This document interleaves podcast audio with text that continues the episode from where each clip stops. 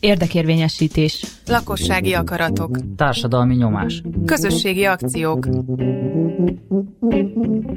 Demokrácia most a civil rádióban. Jó napot, jó estét kívánok! Ez itt a Demokrácia most, ahogy ezt a szignális sugalmazta már. A házigazdák Sain Mátyás és Péterfi Ferenc vagyunk. És egy érdekes témáról fogunk beszélni, mindig érdekesről beszélünk, de a mai is egy ilyen lesz. Méghozzá az iskolával kapcsolatos problémához kötődik a dolog. A Civil Kollégium Alapítvány és egy másik oktatással foglalkozó szervezet elindított egy mozgalmat, elsősorban azért, hogy a Magyarországra viszonylag hirtelen került ukrán gyerekekkel kapcsolatos iskolai problémákat hogyan lehetne kezelni. Ez ennél sokkal összetette probléma, mint amit, ahogy itt most egy fél mondat mondatba próbáltam ezt megragadni, de innen indul a mai beszélgetésünk, és két vendégünk van e, itt a stúdióban Csordás Anett, aki a Civil Kollégium Alapítvány színeiben, vagy képviseletében lesz, és ha minden igaz a telefonvonalban Ercse Krisztina, aki oktatáskutató. Halló, Péterfi Ferencnek hall bennünket, Krisztina? Igen, jó napot kívánok, nagyon örülök. Ercse Kriszta vagyok, és a Civil Közoktatási Platform részéről veszek részt ebben a közös kezdeményezésben a Anettel és a CKA szervezetével. Köszönöm szépen. Én is jó estét kívánok a hallgatóknak, ugye én vagyok a Civil Kollégium Alapítvány részéről, és, és egy kicsit beszéljek a... Exponáljuk, hogy mi is a háttér igen, ez igen. az intézmény. És aztán lehet, hogy, hogy Krisztátnak megkérjük, hogy a civil közoktatási platformról is majd mondjon néhány szót. Hát a Civil Kollégium Alapítvány évtizedek óta azért dolgozik, hogy erős közösségek jöjjenek létre Magyarországon, és ezek a közösségek képessé váljanak az érdekeiket képviselni, tehát elsajátítsák azokat a technikákat, aminek a segítségével közösségi érdekérvényesítést tudnak folytatni, és mellette persze alakuljanak erős csoportok, és ez a, tulajdonképpen az ország egész területén és bármilyen témában. Tehát ha van egy közösség, ahol, ahol tegyük föl a, a mondjuk a játszótéren, nem tudom, mi nem olyan játékokat építettek föl, amik mondjuk akadálymentesek, és nagyon szeretnék, hogy ez sikerüljön, és mondjuk ez a közösség minden tagja akarja, akkor ők összeállnak, elkezdenek azon gondolkodni, hogy meghatározzák azt, hogy mi mindent szeretnének, felmérik a problémákat, és aztán kitalálják azt, hogy ezt hogyan lehet elérni.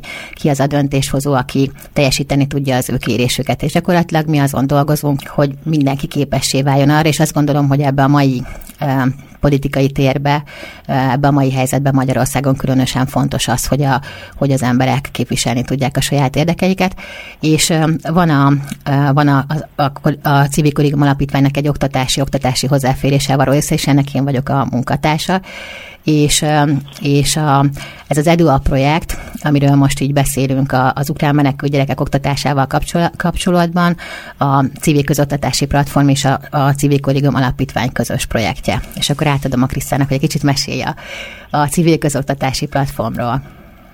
Rendben, köszönöm szépen. A civil közoktatási platform 2016-ban alakult meg, és az oktatási területen érintett szervezeteknek egy, egy ernyő szervezete, ernyő szervezetének nevezhetjük. Itt vannak szakmai szervezetek, olyan oktatással, oktatási profilra rendelkező szervezetek, akik a civil szférából származnak, vannak érdekképviseletek, tehát a szakszervezetek is tagjaink, vannak szülői részről, diák szervezetek, tehát az iskola használók is megjelennek, illetve különböző szakértői csoportok együttműködéséről beszélhetünk. Céljaink közé tartozik mindenképpen, hogy ez a terület, tehát az oktatás szereplői, különböző szintű szereplői egy, egy jó kapcsolatot, egy, egy horizontális kapcsolatrendszert tudjanak kiépíteni, információkat cseréljenek, tudják támogatni egymást, és tudjanak közösen gondolkozni az oktatásról. Mm, erre meglehetősen gyakran nyílik alkalmunk az utóbbi egy évtizedben és hát természetesen az ukrajnai háború miatt Magyarországra került, és itt is maradó, hosszabb vagy rövid távon itt maradó családok gyermekeinek az oktatási rendszerbe való ö, belépése, a velük való jó pedagógiai bánásmód, az ő tanulási szükségleteik figyelembevétele, és olyan kérdés, ami, amiben érintettek vagyunk, és, és együtt elkezdtünk gondolkozni a civil közoktatási civil kollégium alapítvány munkatársaival, és, és ebből valóban ebből nőtt ki az EDU a projekt, amit, aminek a létrejöttét tulajdonképpen a United Way Magyarország támogatásának köszönhetjük. Hogyha jól értem, akkor azért itt olyan problémák merülnek föl egy konkrét történelmi esemény ürügyén, ami tágabb értelemben sok, sok szempontból minden iskolába járót, vagy a ideálisabb helyzetben lévő hallgatók, vagy tanulókat is érintheti, csak most, most ez a helyzet, ez a, a ukrajnai háború, és hogy hirtelen érkeztek nagy számban családok, és ezek között gyerekek nagyon sokan vannak, ez most fölnagyította, hogy az iskola milyen speciális ügyekre, vagy milyen felkészületlen, mondhatnám így is, vagy hogy milyen olyan problémák vannak, amire valami más megoldásra lenne szükség, mint a standard iskolai helyzetekben egyébként. Szerintem ezt ketté kell olyan szempontból választani, hogy, hogy egyrészt vannak váratlan helyzetek. Tehát egy váratlan helyzet volt például az, amikor a pandémia idején ugye bezárták az iskolákat, pillanatok alatt át kellett állni arra, hogy digitális oktatás, vagy inkább így mondom, hogy helyesen talán, hogy online oktatás legyen és ugye akkor szembesültünk azzal, hogy hiába volt 2016-ban Magyarországon egy digitális oktatási stratégia, amit elvileg már hamar teljesíteni kellett, még sincs, mégsem, mégsem rendelkeztek a gyerekek, így az ország egész területén, főleg a, a hátrányosabb helyzetű gyerekek sem laptokokkal, sem eszközökkel az, azért, hogy mondjuk ők a tanulásban részt tudjanak venni, ekkor is hirtelen kellett reagálni.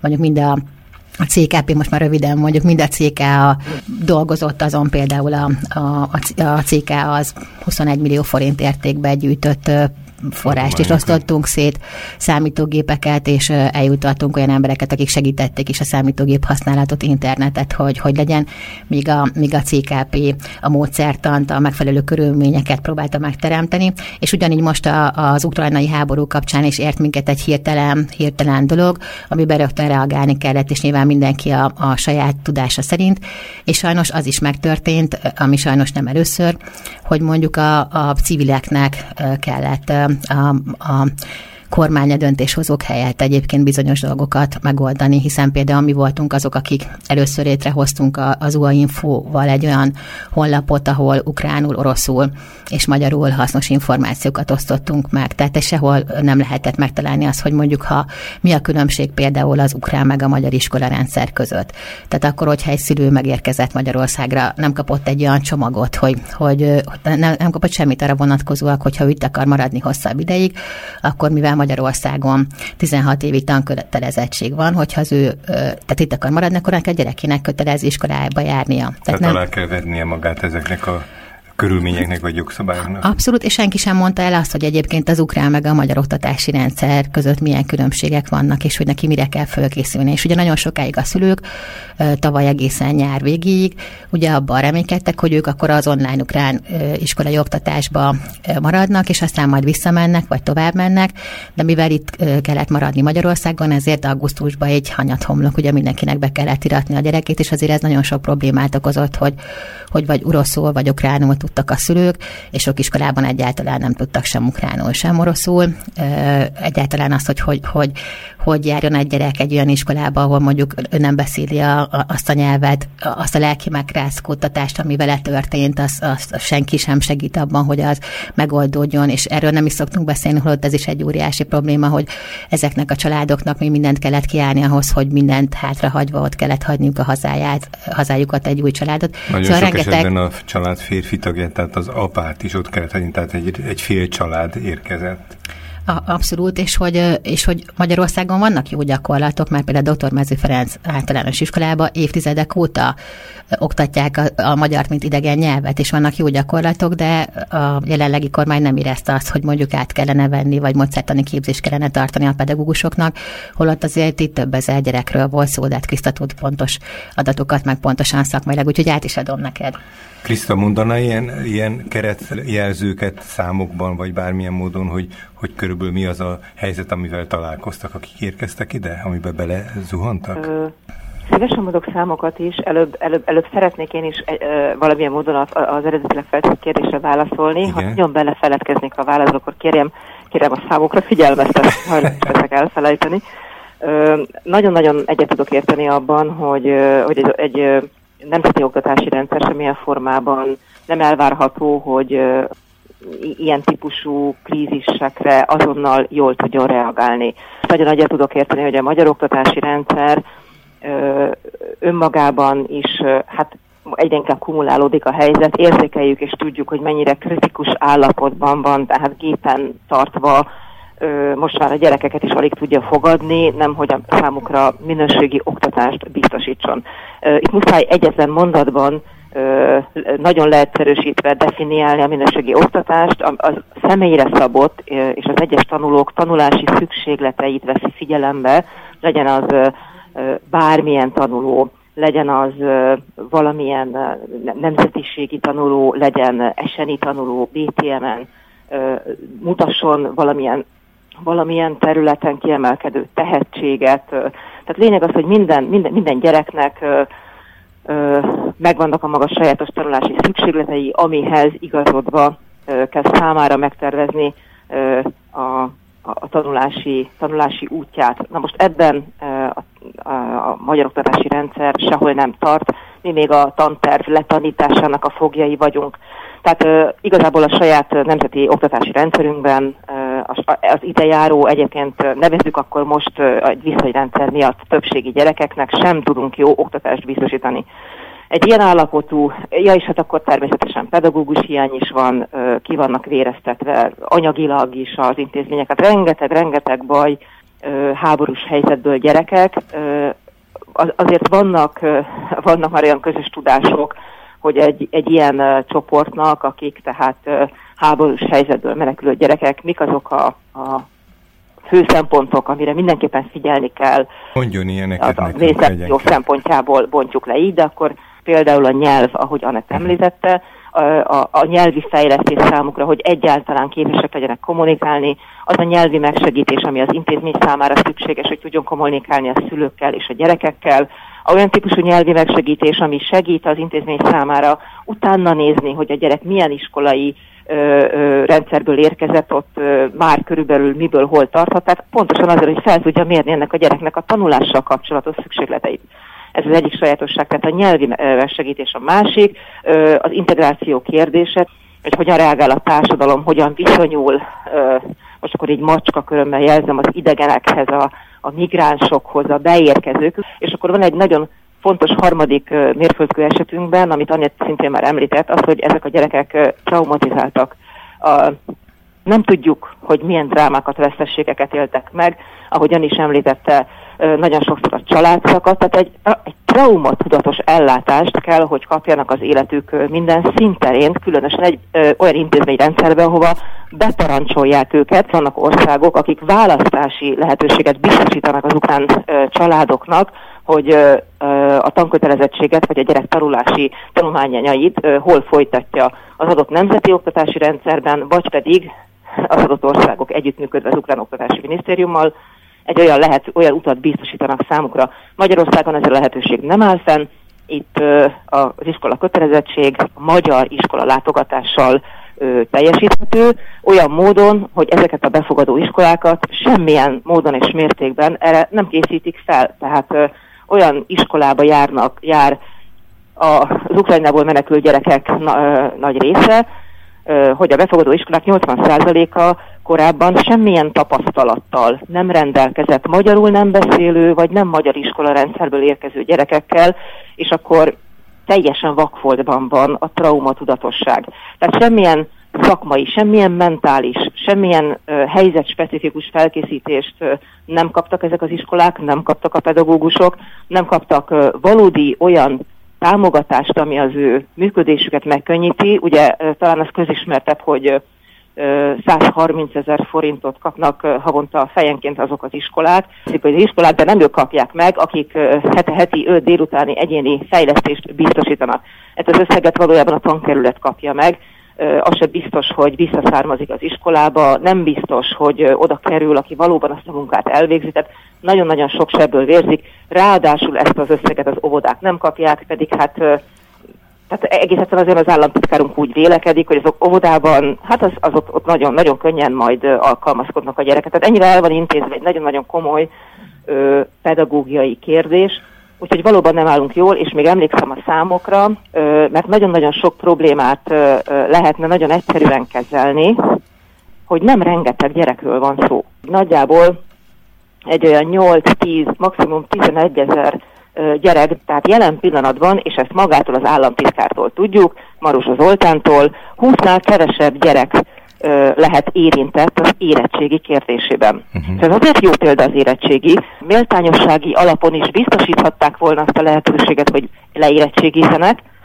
de nem tudnak leérettségizni, mert nem engedik őket ukránul érettségizni, az iskolák nem tudják, hogy magyar, mint idegen nyelvből bármelyik középiskola kezdeményezheti. És erre hagyd mondjak egy, egy példát, hogy csak gondoljunk bele, hogy mondjuk egy, egy, egy kint élő fiatalember, mondjuk 17 éves, nagyon jól tanult, és mondjuk orvosnak készül, és, á, és mondjuk abszolút, hogy angolul jól beszél, tehát rendesen tanul, és aztán ennek a helyzetnek a következtében át kell, kell jönnie, nyilván nem beszél magyarul, ebbe az oktatási rendszerbe szeretne leérettségizni és tovább tanulni, de nincsenek lehetőségei, mert pont amit a Kriszta is említett, hogy egyrészt az iskolák nincsenek lehetőségeikkel, másrészt pont ezért több mint fél év volt, mire kaptunk adatokat, közérdekű adatigényes. Abszolút, tehát a pontos adatokat, uh-huh. és meg ezt a 20 számot, de tehát, hogy ez sem teljesen biztos, hogy ez valójában így van, és azért most uh, meg nem tud leérettségizni, és egyszerűen olyan munkát kell elvállalni. Tehát az egész életet tulajdonképpen meg az álmai ketté törnek, ha csak mondjuk nem tudnak esetleg tovább utazni, vagy mert azért, uh, azért nemzetközi szinten nagyon jó gyakorlatok vannak.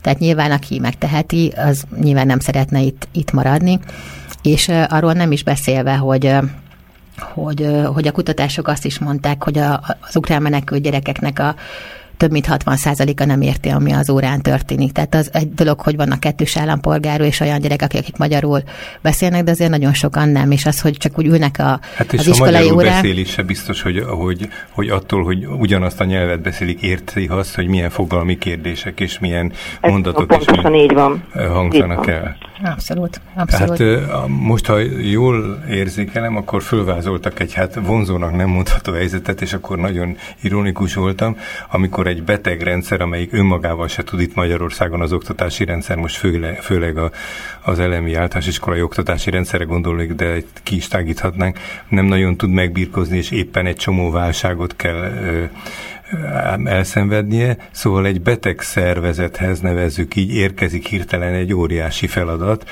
hogy meg kellene oldani. Valahogy Anett egy fordulattal, mint hogyha ezt említette volna, hogy hogy ilyenkor nagyon gyakori, és emlékszem, hogy, a, hogy az országhatáron is ez történt, hogy az első pillanatban, az első napokban és az első hetekben a civilek voltak, akik a leggyorsabban mozdulni tudtak, mert az egy mozgékony, az intézményi rendszer és a jogszabályok által kevésbé agyon szabályozott és békjózott közeg. Egy állami rendszer, vagy én legalábbis megengedem, hogy az első pillanatban váratlanul érje ez, de abban a pillanatban, ahogy a civilek elkezdtek erre mozogni, normális helyzetben azt gondolna az ember, hogy elindul egy harmónia, azaz, hogy megpróbálják szintetizálni, hogy mi, mit tudhatnak a civilek tartósan, mert ők általában inkább a lökésszerű, alkalmibb e, erőfeszítésre képesek, és mi az, amit intézményesen át kell venni az államnak, de ehhez szinkronban, harmóniában, együttműködésben kellene lenni, ami hát enyhén szóval nem így van. Amit elmondtak, abból én úgy érzékelem, és kérem, hogy javítsanak ki, hogyha ezt túlzom, vagy nem jól mondom, hogy ebben a helyzetben ez az együttműködési hiány még különösen felnagyítódik, és hogy, hogy a, a, a megoldás egyik lépcsője rögtön ott lehetett volna az elején, hogy egy elfogadóbb és toleránsabb és, és méltányosabb viszony alakuljon ki a szektorok és a szektorok szereplői között. Nekünk januári tartott egy ilyen jó fél évig ez a projektünk, és, és mi voltunk azok például, akik online találkozó, élő találkozó keresztében összehoztuk a különböző szereplőket. Tehát a, az egyházi, az önkormányzati, az iskolákat, a pedagógusokat, a Civileket. szülőket, a segítőszervezeteket, abszolút, és tavaly szeptemberben hiánypótlóan szerintem a döntéshozó helyett egy olyan konferenciát szerveztünk, ahol, ahol mindenkit meghívtunk pont azért, hogy megnézzük, hogy hogy áll most a ukrán menekült tanulók oktatási helyzete Magyarországon. Tehát nem, nem a a, a kormányzat, a döntéshozók tették ezt meg, ami egyébként így magától értetődő lett volna. Tehát, hogy nem ehhez, tehát, hogy nem forrás kell, hanem az kell, hogy, hogy legyen ez a központi akarat, hogy ezt, hanem ezt mi tettük meg, ahová egyébként pont a döntéshozói oldalról is jelentkeztek be, meg valószínűleg végig is hallgatták vagy meg is nézték, és, és, és ez, a, ez, a, ez a szomorú inkább, hogy, hogy mindig helyettük. Tehát az, hogy, hogy elkészült ez az ajánlás, és mi most már, tehát ami, ö, folyamatosan kopogtatunk ezzel, az, hogy kértünk adatokat, egyszerűen több mint fél év alatt nem kaptuk meg a pontos adatokat, utána kaptuk meg, amikor már ilyen jogi dolgokba gondolkoztunk, mert ugye ez törvényire ki kell adni adatokat. Tehát, hogy, hogy az, is, az is egy nehéz, vagy megnehezítette a dolgunkat, hogy, hogy még azokhoz az adatokhoz sem, meg információkhoz sem jutottunk hozzá, amikkel mondjuk tudtunk volna dolgozni, vagy amire tudtunk volna reagálni, vagy amire mondjuk olyan rendezvényeket, vagy olyan dolgokat, olyan találkozókat tudtuk volna volna, tudtunk volna szervezni az érintettekkel, ami, ami mondjuk még így előrébb előre mutató lett volna, és megoldott volna jó néhány problémát, mint amit például mondtam, hogy mondjuk van kidolgozva pontosan idegen nyelvi oktatás évtizedek óta, tankönyvek vannak, mindent, tehát igazából csak forrás kellett volna ahhoz adni, hogy mondjuk ezt a mondjuk pedagógus képzést legyen. Tehát, hogy akkor, amikor erre szükség volt, amikor így magunkhoz térünk pár hónap alatt a rémületből, meg a nem tudom én miből, és intézkedni kell, akkor mondjuk azt mondja a kormány, hogy erre elkülönült forrás, és megkeresi ezt az iskolát, akik már, akinek ennek jó gyakorlata van, és örömmel adják tovább, és képezik a pedagógusokat. És helyette mondjuk most indul el a, a menedék egyesületnek a segítségével pont ilyen pedagógus, több alkalomból álló pedagógus képzés. Tehát így egy év múlva, vagy így később.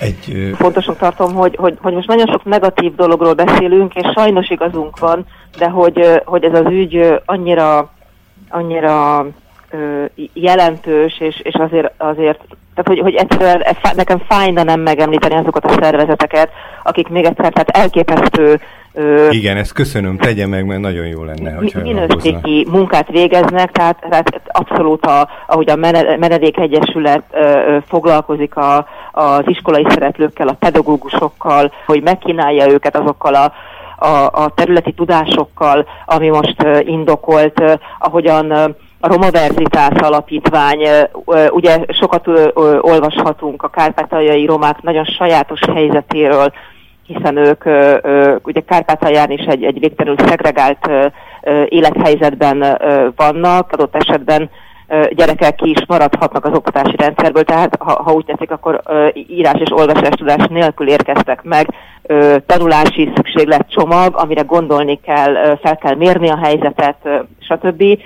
Ezt elképesztő elkötelezettséggel és szívósággal csinálja a Roma Verzizárt Alapítvány, muszáj a nemzetközi szervezetek szerepéről beszélni, az ENSZ menekültügyi főbiztossága, illetve a UNICEF nagyon komoly szakmai tudásokat és koordinációt tesz abba, hogy ezen a területen dolgozó és érdekelt szereplők kapcsolatba kerüljenek egymással, kommunikáljanak, vagy a terdizom. Hát az látszik, hogy egy elég széles front van a háttérben, akik ebben a dologban együttműködők, és nem pusztán csak laikus, hanem szakemberként is, önkéntesként is, és civilként is talán, ha jól veszem ki a szavaikból.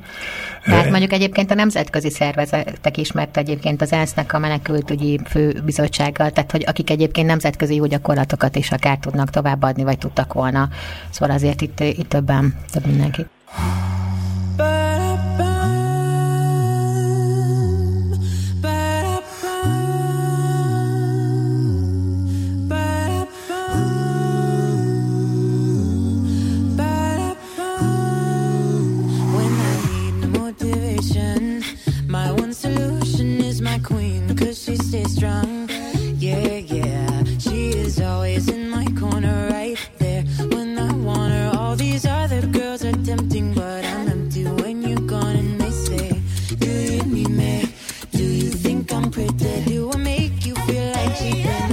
Demokrácia Most című műsorban folytatjuk azt a beszélgetést, ami a, az ukrajnai háború kitörése után Magyarországra érkezett első, családokkal, de elsősorban az iskoláskorú gyerekek helyzetével kapcsolatosan alakult ki az első percekben.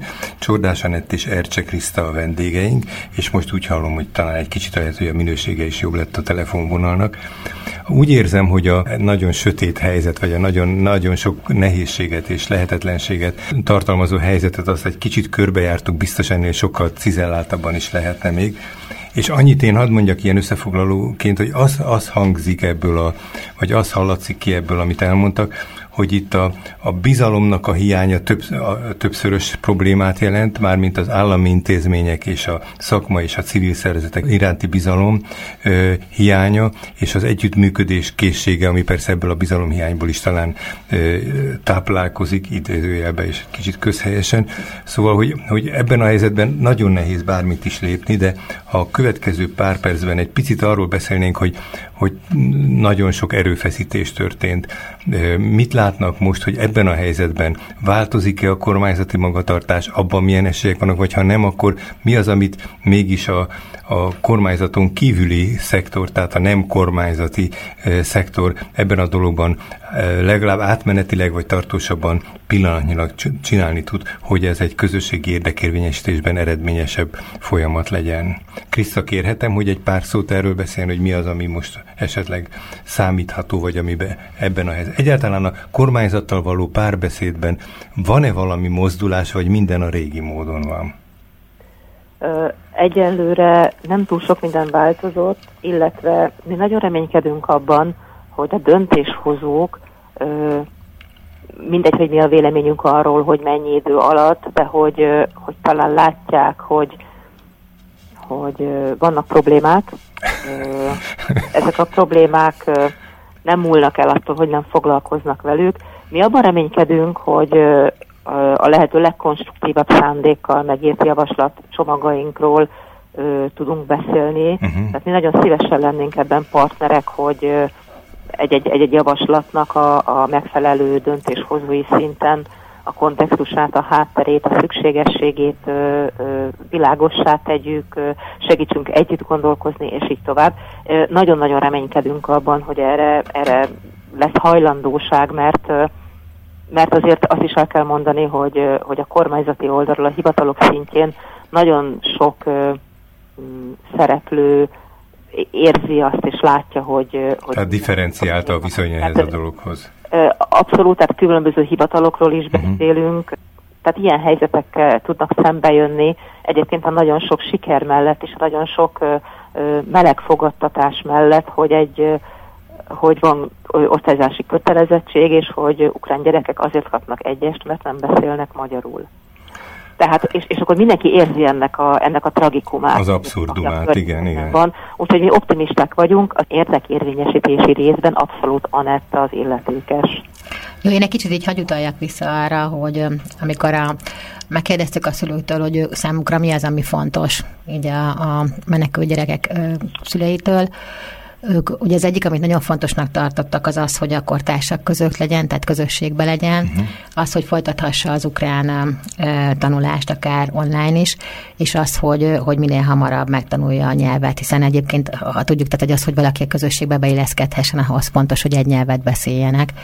És, és amit említettünk már, hogy például pont most a, a menedék mondjuk elindítja azt a, azt a képzést pedagógusoknak, amibe, amibe pont ehhez segíti őket hozzá, hogy a magyar, mint idegen nyelvet hogyan lehet hatékonyan tanulni, az, hogy a, hogy a gyerekeknek, aki trauma ért, hogyan, hogyan tud ehhez a pedagógus hozzáállni. Tehát én azt gondolom, hogy elkezdődtek jó gyakorlatok, tehát és a nekünk arra és, a, és az oktatási rendszer hivatalos szereplő, tehát a pedagógusok felkészítése is valamilyen Igen, és hát az lenne nagyon fontos, tehát nyilván nekünk azt kell elérnünk, hogy a, hogy a kormány finanszírozza azt, hogy, hogy ez megvalósulhasson, hogy az, hogyha egy, egy, egy városban, vagy egy iskolában, egy osztályban van egy gyerek, vagy egy ukrán gyerek, vagy két ukrán gyerek, akik jelenleg még mindig nem értik azt, hogy mi az, ami folyik, és hiába barátságosak hozzá, de hogyha nem ért, akkor egy idő után ez, ez sokkal rosszabb lesz, és ugye arra kell törekedni, hogy minél hamarabb megtanulja magyarul is. Ehhez kell azt kell elérnünk, hogy ez, hogy a kormány támogassa az, hogy ez, tehát mind a pedagógusokat, mind az intézményeket, és mind a, a módszertant megkapják, amivel ezt el lehet sajátítani. Tehát itt egy rendszer szintű beavatkozásról, vagy rendszer szintű lépésről lenne szó.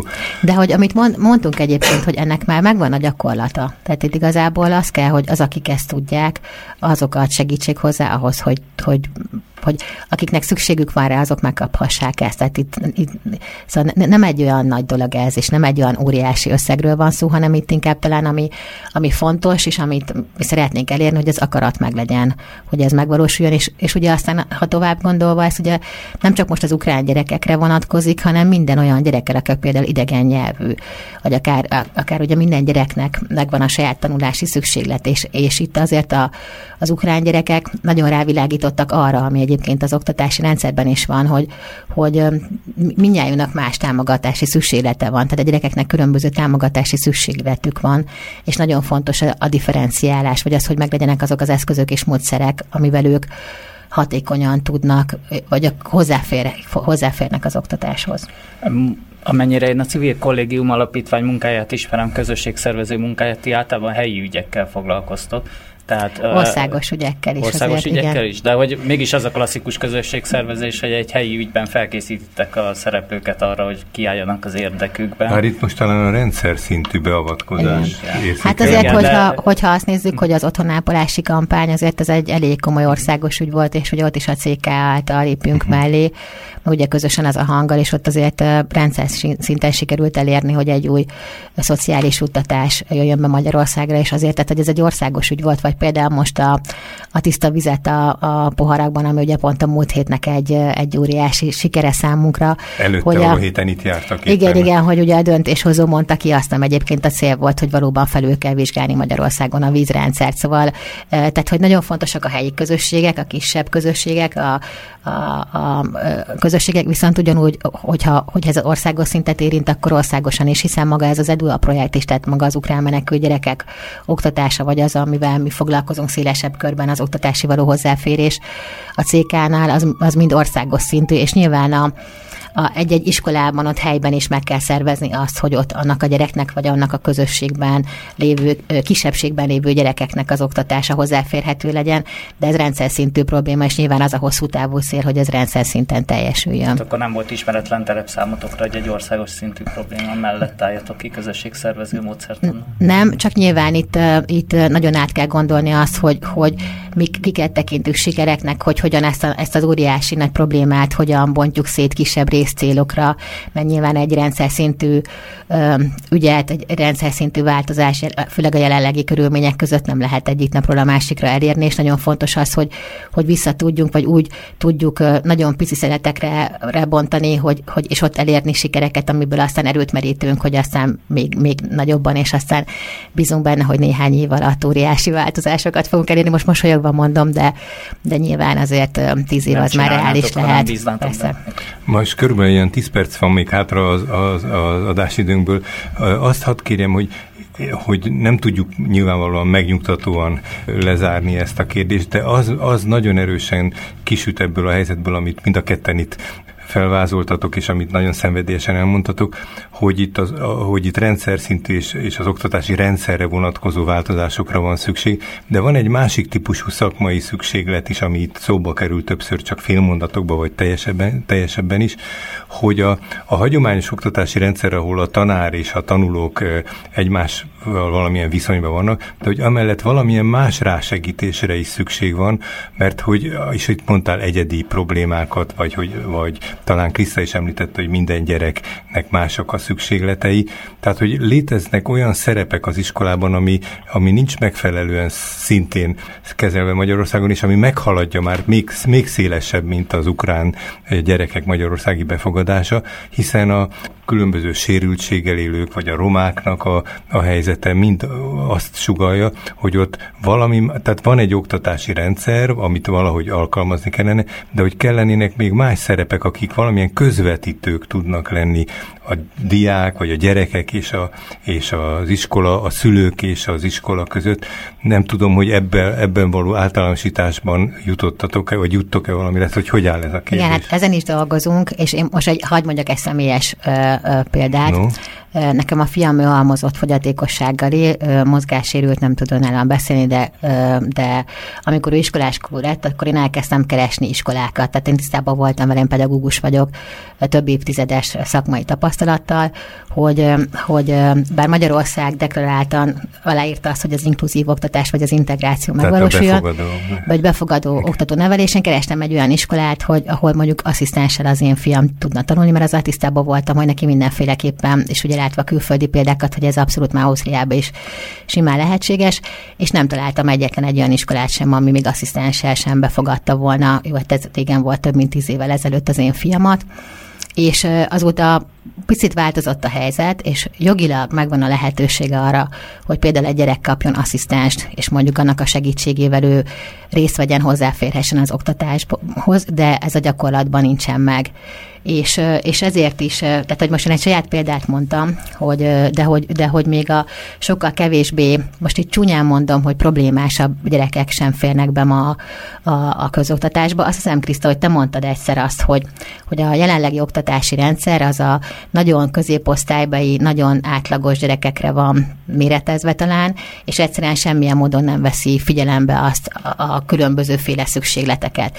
És igazából ez, a, ez az egyik ilyen rákfenéje, meg ez is, amivel mi elkezdtünk foglalkozni, hogy, hogy az, az, a változásnak az egyik lehetősége az pont az, hogy egyszerűen elkezdjük végre figyelembe venni azt, hogy különböző szükségletű gyerekek vannak, mint ahogy egyébként a felnőtteknél is, hát mi saját magunk is különböző, különbözők vagyunk. Kriszta esetleg reflektálna erre? az alapvető pedagógiai kultúra és pedagógiai szemlélet teljes megújulására lenne szükség. A kulcs valóban ott van, hogy minden egyes tanuló rendelkezik szükségletekkel, adottságokkal, szükségletekkel, jellemzőkkel, tanulási szükségleteket az ő sajátosságaiból minden gyerekre vonatkozóan a pedagógusnak az a szakmai feladata, mármint a felkészítik rá, Igen. hogy ezeket az egyéni tanulási szükségleteket feltárják, és e tekintetben az a helyzet, hogy, hogy pontosan ugyanannyira ér az a tanulási szükséglet, amit annak hozott példának, hogy asszisztencia kell egy gyerek mellé azért, mert az ő tanulás támogatásának ez az útja, vagy ugyanolyan tanulási szükséglet az, hogy valaki erősebben erősebben képes bizonyos tanulási tevékenységeket végezni, hogyha ha, ha jobban támaszkodik az auditív jellegű ingerekre, ugyanilyen ö, ö, tanulási szükséglet az, amikor valaki ö, diszlexiás vagy diszgráfiás, és így tovább. Ö, vagy egy más kultúrából érkezik. Vagy, vagy pontosan, pontosan erről van szó, és azt kell, hogy mondjam, és ez is Magyarországon nagyon meghatározó, hogy maga a magyar társadalom is számos szubkultúrából áll. És amit Annett említett, az a, az a megállapítás, az tulajdonképpen nem az enyém, hanem azt már nagyon régen tudjuk, csak éppen társadalmi szinten nem képviselik azok, akik megtehetnék, hogy a magyar oktatási rendszer végtelenül normatív, mert kizárólag a középosztálybeli családból származó gyerekeket gyerekekkel szemben támaszt teljesíthető elvárásokat, azokat az elvárásokat támasztja, amiknek ők tudnak megfelelni, az ő kulturális elemeik a standard, tehát úgy kell beszélni, olyan előzetes ismeretekkel kell rendelkezni, úgy kell mozogni, úgy kell fogalmazni, olyan téren kell érvényes, most idézőjelbe tettem, érvényes tudásokkal rendelkezni. Más típusú tudások nem érdekesek, más típusú kommunikációs formák azok, azok kevésbé értékesek, mint a verbalizás. Tehát, hogy ilyen szempontból nagyon nagy baj van az oktatási rendszerrel, és pont azért, mert egyszerűen csak a, a tanulási szükségletek pont ugyanannyit érnek, a megoldás az valójában az lenne, hogyha a mindenkori oktatás irányítás elismerné a sokféle tanuló nagyon-nagyon sokféle tanulási szükségletét, ami azt jelenti, hogy a szabályozásban mozgásteret biztosítana az intézményeknek és a pedagógusoknak az ehhez való alkalmazkodáshoz, a sokféleséghez való alkalmazkodáshoz, tartalomban, munkaformában, módszerekben nem lennének tartalmi vagy idői kötöttségek, és ez természetesen megfinanszírozná, és természetesen az ilyen feltételek közé tartozna az is, hogyha valakinek éppen olyan szakmai segítségre, támogatásra van szüksége, mint a pedagógus asszisztens, vagy bármilyen más olyan dolgozó, aki egyébként nem pedagógus végzettségű, de nagyon komoly szakmai tudás az, amivel bír, ott kell lennie az iskolában, vagy egy, az iskolán kívül, tehát ki kell terjeszteni, ki kell nyitni az iskola ajtaját, ablakát és falait. Ö, egész egyszerűen csak az a lényeg, hogy a gyereknek milyen tanulási szükségletei vannak, ez milyen szakértelem bevonását és körülmények, tanulási körülmények, feltételek megteremtését jelenti, és még egyszer ezt a szemléletet, ezt a megközelítést a mindenkori oktatás irányítás minden szinten szabályozásban, szakmailag és financiálisan is el kell, hogy ismerje. De lehet, lehet, hogy a szabadság biztosítása az sok esetben helyben egy csomó, csomó megoldást tudna magától is hozni. Tehát nem is biztos, hogy mindent a köz, központban kellene kitalálni, hanem... Bocsánat, hanem... autonómia biztosítása is egy azon kereteknek, tehát hogy maga az autonómia természetesen azt... Igen, én, a, én máshogyan, de, a, de itt a bizalmat említettem volna. Kérdezte ezt, hogy, hogy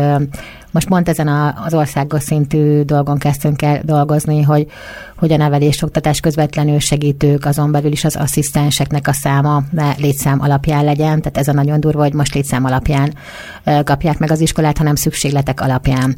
És akkor így mondjuk példákat mondok, például pont most hoztuk az ukrán gyerekeket. Tehát ott, ahol mondjuk van egy ukrán gyerek, ott miért ne lehetne egy olyan segítő, aki például ukrán nyelven vagy orosz nyelven tud és segíti az ő beilleszkedését. Vagy például egy olyan más kultúrából érkező gyermeknek. Miért ne lehessen egy olyan közösségi segítő, aki ismeri azt a kultúrát, és mondjuk hidet képez az iskola, vagy a pedagógus, vagy a család között. Vagy a, ugyanúgy a sajátos nevelésigényű gyerekeknél, ahol mondjuk ott lenne mellette segítő, és lehet, hogy az a gyermek nem tud 45 percen keresztül ülni, hanem egyszerűen szüksége van arra, hogy mondjuk 10 percre kimenjen, vagy 5 percre kimenjen, De és az a segítővel ki és utána ugyanúgy be tud menni. Én ezt, a, én ezt pont Grácsban nem is messze láttam egy inkluzív iskolába, ahol, ahol a, a gyerekeknek a, a 40%-a valamilyen támogatási szükségletű volt, sőt olyan nagy támogatási szükségletű gyerekek is voltak, akik nálunk Magyarországon még az intézmény közelébe, oktatási intézmény közelébe sem engedik, és hogy, és hogy gyönyörűen mind a tehetséges gyerekeket, mind a nagyobb támogatási szükségletű gyerekeket azzal, hogy, hogy olyan segítők voltak jelen az osztályokban, az a, az a csodálatosan és eredményesen meg tudták oldani, és nagyon jók voltak a mutatóik is, tehát mind a tehetségnevelés szintjén, mert azért itt erről is kell beszélnünk, hogy a tehetséges gyerekeknek is ugyanúgy meg kell adni a különleges támogatást. Ez, ezen a, a ponton hadd had, had kérjem mind a kettőjüket, jó Krisztát is, és, és e, téged is, Anett, hogy, hogy mondanátok -e tényleg csak néhány tőmondatban, hogy, hogy a középosztálybeli, egészségesnek mondott gyerekek, szóval akik, akiket félte, akiknek a szülei féltik a perifériáról érkező, most bocsánat, hogy így mondom, valamilyen problémával rendelkező gyerekeket, hogy miben erősödnének, vagy milyen, mit adhatnának nekik, hogyha ilyen vegyes értékű, vegyes helyzetű osztályok lennének. Ugyanis állandóan csak féltik, féltjük, féltik, és állandóan csak, csak valamilyen ijeszgetéssel próbálják ezt a helyzetet leírni, miközben meggyőződésem, hogy számtalan színfolt és számtalan izgalmas ö, értéket lehetne az oktatási rendszerbe behozni. Tudnának-e ilyet mondani? Tudnátok-e ilyet mondani? Kriszta, esetleg kérdezhetem, ha érthető a kérésem. Abszolút, abszolút érthető, és az a könnyebbség, hogy erre egy maximálisan korszerű és teljesen hivatalos szakmai válasz adható, az a kijelentés fogom nagyon röviden kifejteni, hogy a tanulás társas, társas jellege, hm. kétségbe vonhatatlan a tanulás társas a, térből meghatározott. És hogy hogyan kellene meggyőzni azokat a mondjuk középosztálybeli szülőket, hogy, hogy, hogy ne tartsanak attól, hogy az ő gyermekeiktől, az ő hátterüktől, az ő nevezük úgy szubkultúrájuktól Eltérő. gyerekekkel tanul el, együtt, Er, ezt, ezt körülbelül úgy lehetne elmondani, hogy az a sokszínűség, az a gondolati sokszínűség és a tudásbeli sokszínűség, ami megjelenik, amikor minden szempontból különböző gyerekek, ami nem nehéz egyébként, hiszen a gyerekek egyébként minden szempontból különböznek egymástól. Tehát az egy, az egy városi legenda, hogy vannak vannak hasonló gyerekek. Nem összemérhető ilyen szempontból ugyanis. Tehát amikor arról beszélünk, hogy egyéni szükségletek alapján támogatjuk egy, egy gyerek tanulását, ha ebben a keretben gondolkozunk, de, de amikor egy olyan környezetben dolgoznak és gondolkoznak együtt a gyerekek, vitatkoznak egymás számára, kommunikálják azt, hogy külön-külön hogyan érzékelnek például egy problémát, hogyan indulnának el annak a megoldása felé, akkor szembesülnek azzal, több dologgal, szembesülnek azzal, hogy másképp is lehet gondolkozni, mint ők. Tehát a kognitív mintázatok sokaságával szembesülnek, méghozzá olyan sokasággal, ami mind-mind hasznos és adaptív. hiszen a másik is eljut a jó megoldásig adott esetben, csak egy egészen más úton. Ez egy fantasztikus felfedezés, és elviheti a gyereket annak a felismeréséhez, hogy a sokféleség mennyire értékes, hogy a tudásokat meg kell osztani, hiszen azok összeadódva egy egészen különleges minőségé tudnak válni. És egy másik térben is nagyon-nagyon jó tapasztalatra tehet szert a gyerek, méghozzá ezt társadalmi szinten érvényesítve ezt a sokféleség értékességét. Tehát ahogy a, a, a magyar társadalomban jellemzően és nagyon-nagyon dominánsan, de persze nyilván sok más társadalomban is, létezik egyfajta kulturális uh, hierarchiáról való elképzelés, amikor a középosztály, aki a hatalommal rendelkezik. A fehér középosztály nevezzük így, igen, kicsit csufondás. Neve, nevezzük mondjuk így, hogy ők, ők vannak a leginkább rendben, ezért az a rendszer, aminek ők vannak a csúcsán, az teljesen oké, okay, így működik jól, mert mindazok, akik náluk lejjebb vannak, és akiknek vannak problémái, mert ugye a társadalmi egyenlőtlenségeket eltagadni nem lehet, de ők felteszik a kezüket, és azt mondják, hogy hát persze, de hát meg kell nézni azokat a társadalmi csoportokat, akik ebben a rossz élethelyzetben vannak, hát maguk tehetnek róla, hiszen nincsenek értékes tudásaik, nincsenek értékes tulajdonságaik, nem azok az ambícióik, amik, amik abba a pozícióba helyeznék őket, ahol a középosztálybeliek vannak, csak elfelejtjük, hogy az egész társadalmi struktúra, társadalmi intézmények be ennek a ennek a középosztálynak a kultúrája van belekódolva, ezek az elvárások, amelyeknek megfelelni csak ők képesek, ezzel fenntartva a saját hatalmukat, és ez, ez, ez azt a mítoszt, hogy a középosztályi szülőknek tartaniuk kell a más, a nem közülük való, a nem hozzájuk tartozó gyermekektől, holott éppen nem. Tehát ezt a felszabadító tudást és tapasztalatot lenne a gyerekeknek lehetőségük mind-mind megtapasztalni. Ezt hadd köszönjem most meg, mert tényleg egy percünk van, de még Anett szeretne gyorsan, valamit igen, mondani. Igen, igen, gyorsan egy teljesen de, de nagyon izgalmas gondolatmenetre Egy teljesen hétköznapi példát mondok. Mi a holnap iskolájában minden évben csináltunk inkluzív táborokat. És nagyon érdekes volt az, hogy a legerőször nagyon-nagyon nehéz volt olyan családokat, ilyen hétköznapi, vagy hogy mondják ez a fehér, mit mondtál? Fehér középosztály. Tehát, hogy, hogy igen, ugye mi azt szerettük volna, hogy ezek, igen, ezek nagyon vegyes csoportok legyenek mindenhonnan gyerekek, és először nagyon-nagyon nehéz volt uh, találnunk, és aztán nagyon érdekes módon is sikerült uh, létrehozni az első tábort, és már a második napon elkezdtek a fehér középosztálybeli szülők telefonálgatni nekünk, hogy van-e még hely a táborunkba, és így nem értettük ezt az óriás nagyomást, és, vagy Ez azt az óriási nagy, és nagyon, és nagyon érdekes volt, és utána arra jöttünk rá, hogy, hogy Ugye a szülőknek, minden szülőnek az a fontos, hogy a gyereke biztonságban érezze magát, családias légkörben rá figyelve legyen, meg legyen a, a szociális biztonságérzet, és akkor, amikor olyan például nagyobb támogatási szükséglet, vagy valamilyen támogatási szükséglethez, ugye sokkal érzékenyebben kell odafigyelni arra, hogy itt van, milyen, mi az a módszertan, amivel, amivel eredményt tudok elérni, hogyan, és így, így a, a sima, én mindig is szoktam, a sima a gyerekekre is sokkal nagyobb figyelem hárul, sokkal inkább ö, kibontakoztathatják a, a saját képességüket, sokkal inkább érzik azt, hogy egy közösségnek a része, sokkal inkább pont attól, hogy egymásra jobban figyelünk. Tehát ez egy, tehát ez egy másféle, úgyhogy, úgyhogy én tényleg azt gondolom, hogy a magyar oktatási rendszer akkor, akkor nyerne igazán nagyot, hogyha, hogyha tényleg vegyes osztályok lennének. És megtalálhatná a biztonsági érzetét ebben. Nagyon Abszolút. szépen köszönöm